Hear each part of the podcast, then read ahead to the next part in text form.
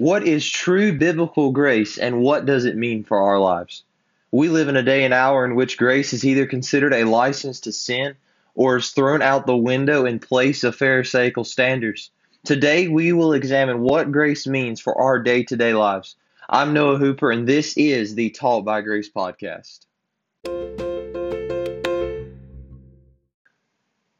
Welcome to the inaugural episode of this podcast. Thank you so much for listening.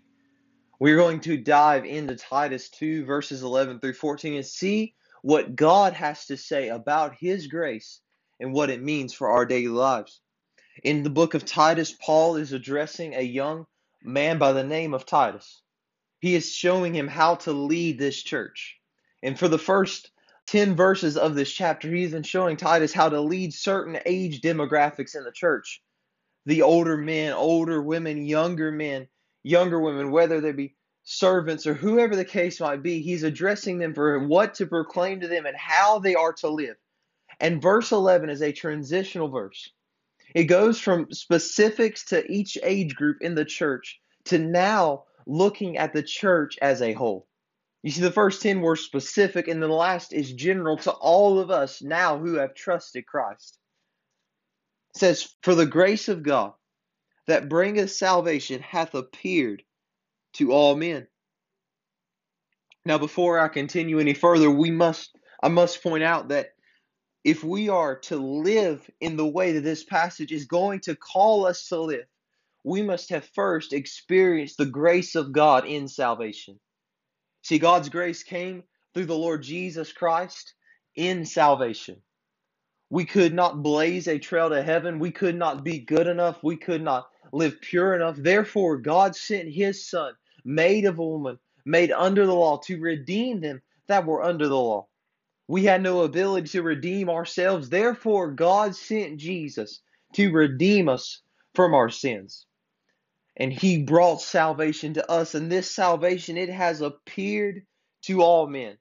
It is exclusive in that it is through Jesus and Jesus alone but it is all inclusive in that anyone can receive this grace.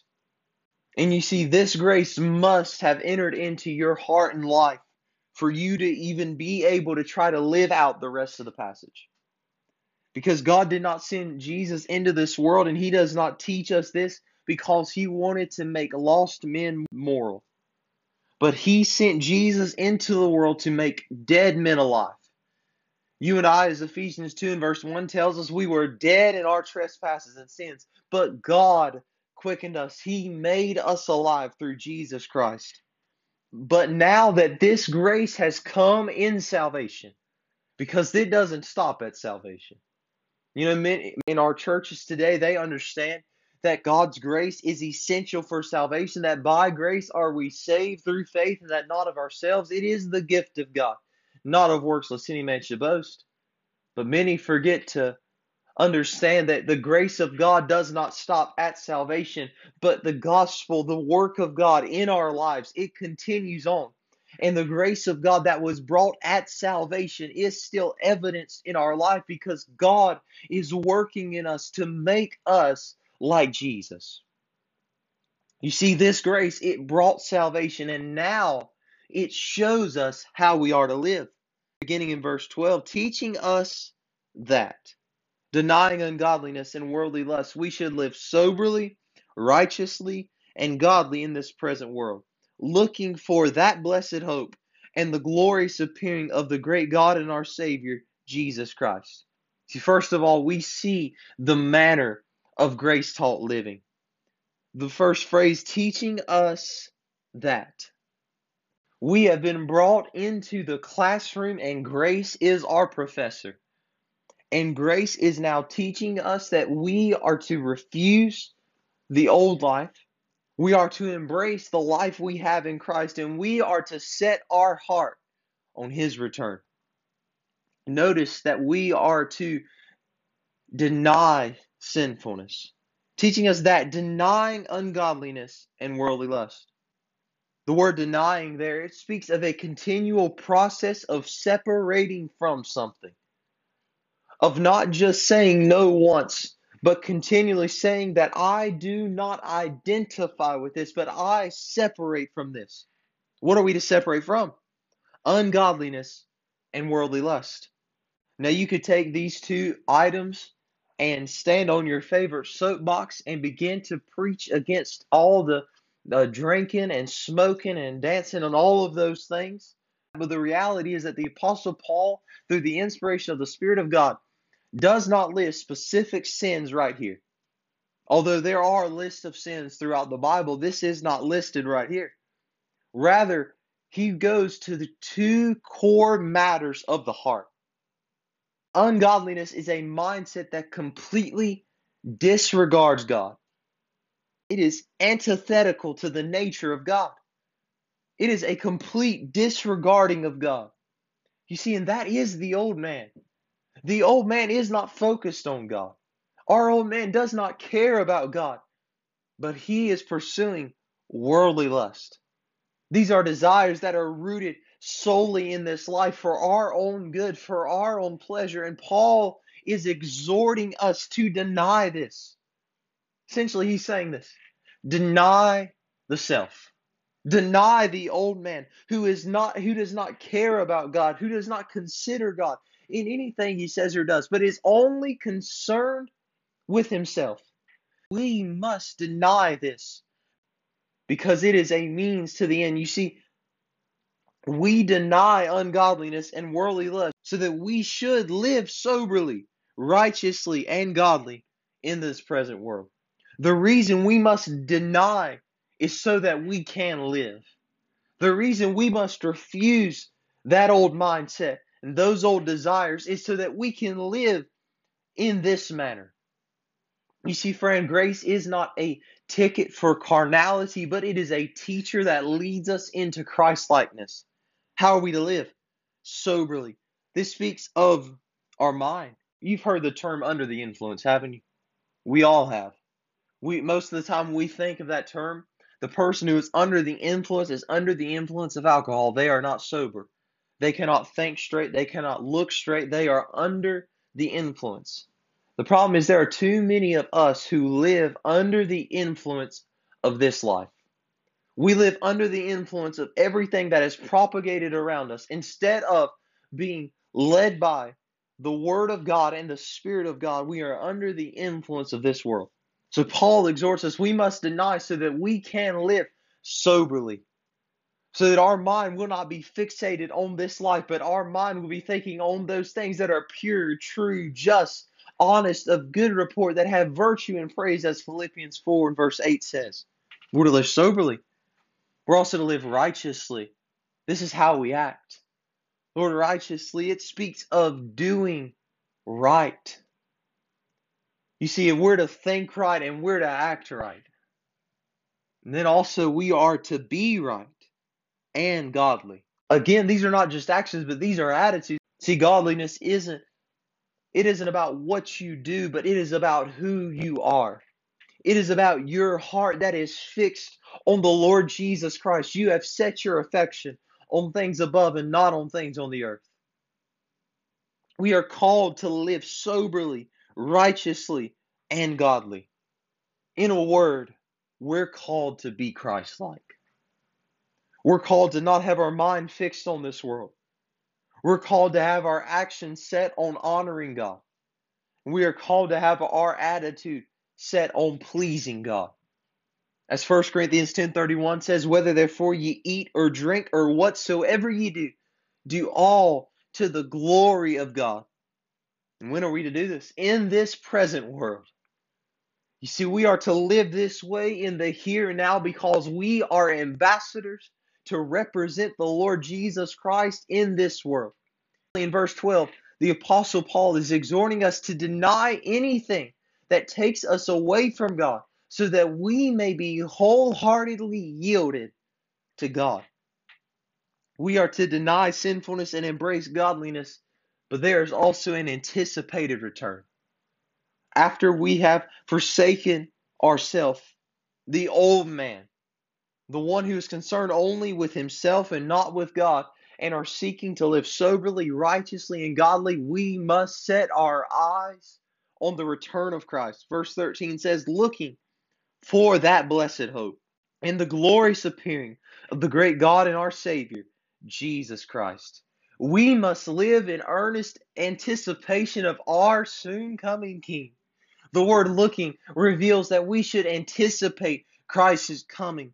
As a child anticipates Christmas morning, as the wife the return of her husband from military deployment, so much the more must we look for the return of Christ.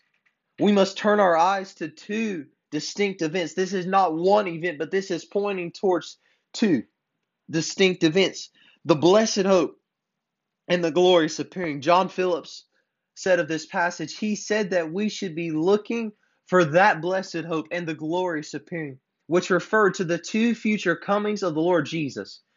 His coming in the clouds to receive his bride, and his coming to the earth to resolve the battle. You see, friend, the blessed hope, it is the rapture that is spoken of in 1 Thessalonians 4 verses 13 through 17, that declares Jesus is returning to snatch his church from this fallen world. It is certainly a blessed hope. You see, when the trumpet sounds, you and I who have trusted Christ are going to meet Jesus in the clouds with the dead in Christ. We will leave this world, all the cares, all the troubles of this life behind, and we will meet him in the air. And I cannot speak for you, but that hope is more blessed. It is more wonderful the longer I live, the worse this world seems to get, because I'm glad that there we have hope not only in this life, but in the life to come. It is a blessed hope. But this isn't the only event we are to be anticipating. There's also the glorious appearing. You say, how do you know these are two different events? Because Jesus doesn't show himself to the world when he comes in the rapture. The church will see him, we will see him, but the world will not. See, the glorious appearing is different. See, we will go up with him in the rapture or the blessed hope, and then after the seven year tribulation period, we will return with him at his second coming. This king this coming will not be like his first. He is not coming as a baby in a lowly stable, but he is returning as the king of glory with his vesture dripped in blood and his name being King of Kings and Lord of Lords, he will return to this earth as the everlasting, triumphant King of glory to defeat all of his foes. You see, we have a wonderful future to look forward to, and we must live in anticipation of it. Where our hope is not in this life alone, but our hope is in Christ and in Christ alone, who is returning to receive us as his bride and then to resolve the battle. This is the manner in which grace calls us to live. We are to deny ungodliness so that we might live holy lives. And we are to set our eyes on the return of Christ. We are to set our heart on the fact that he is coming again and comfort one another with those words as First Thessalonians tells us. This is the manner in we are to live, but the passage doesn't end with this call to action. The last two verses we read are about action. They're about living and denying and looking. But verse 14 doesn't call us to do anything, but rather it shows us what we must understand so that we can live this life. Verse 14 is the means for grace taught living. It says, Who gave himself for us? Why did he give himself for us? That he might redeem us from all iniquity and purify unto himself a peculiar people, zealous of good works. The reason Jesus gave himself for us is twofold. First of all, is that he might save us, that he might redeem us or buy us back from all iniquity. The word iniquity there speaks of lawlessness. In other words, what he's saying is that you and I, we were lawbreakers. We had broken the very law of God. We were condemned to eternity apart from God in the lake of fire because of our iniquity, because of our sin. And Jesus came and he redeems us from all iniquity. There is not a stain of sin that remains, but as Colossians talks about when it says that He blotted out the handwriting of ordinances that was against us, nailing it to his cross. In other words, there was a list of sins and crimes we had committed against God, how we had failed God, how we had messed up. And Jesus came and he blotted it out like it had never happened. And he nailed it to his cross, thus declaring that he finished it. He paid the debt. He came and he gave himself for us willingly that he might redeem us from all iniquity. I believe we understand that. But also believe that we often miss this part of it. He didn't give himself for us just to save us, but he gave himself for us to sanctify us. See, the work of the gospel in our lives does not end at salvation, but it continues until the day of redemption.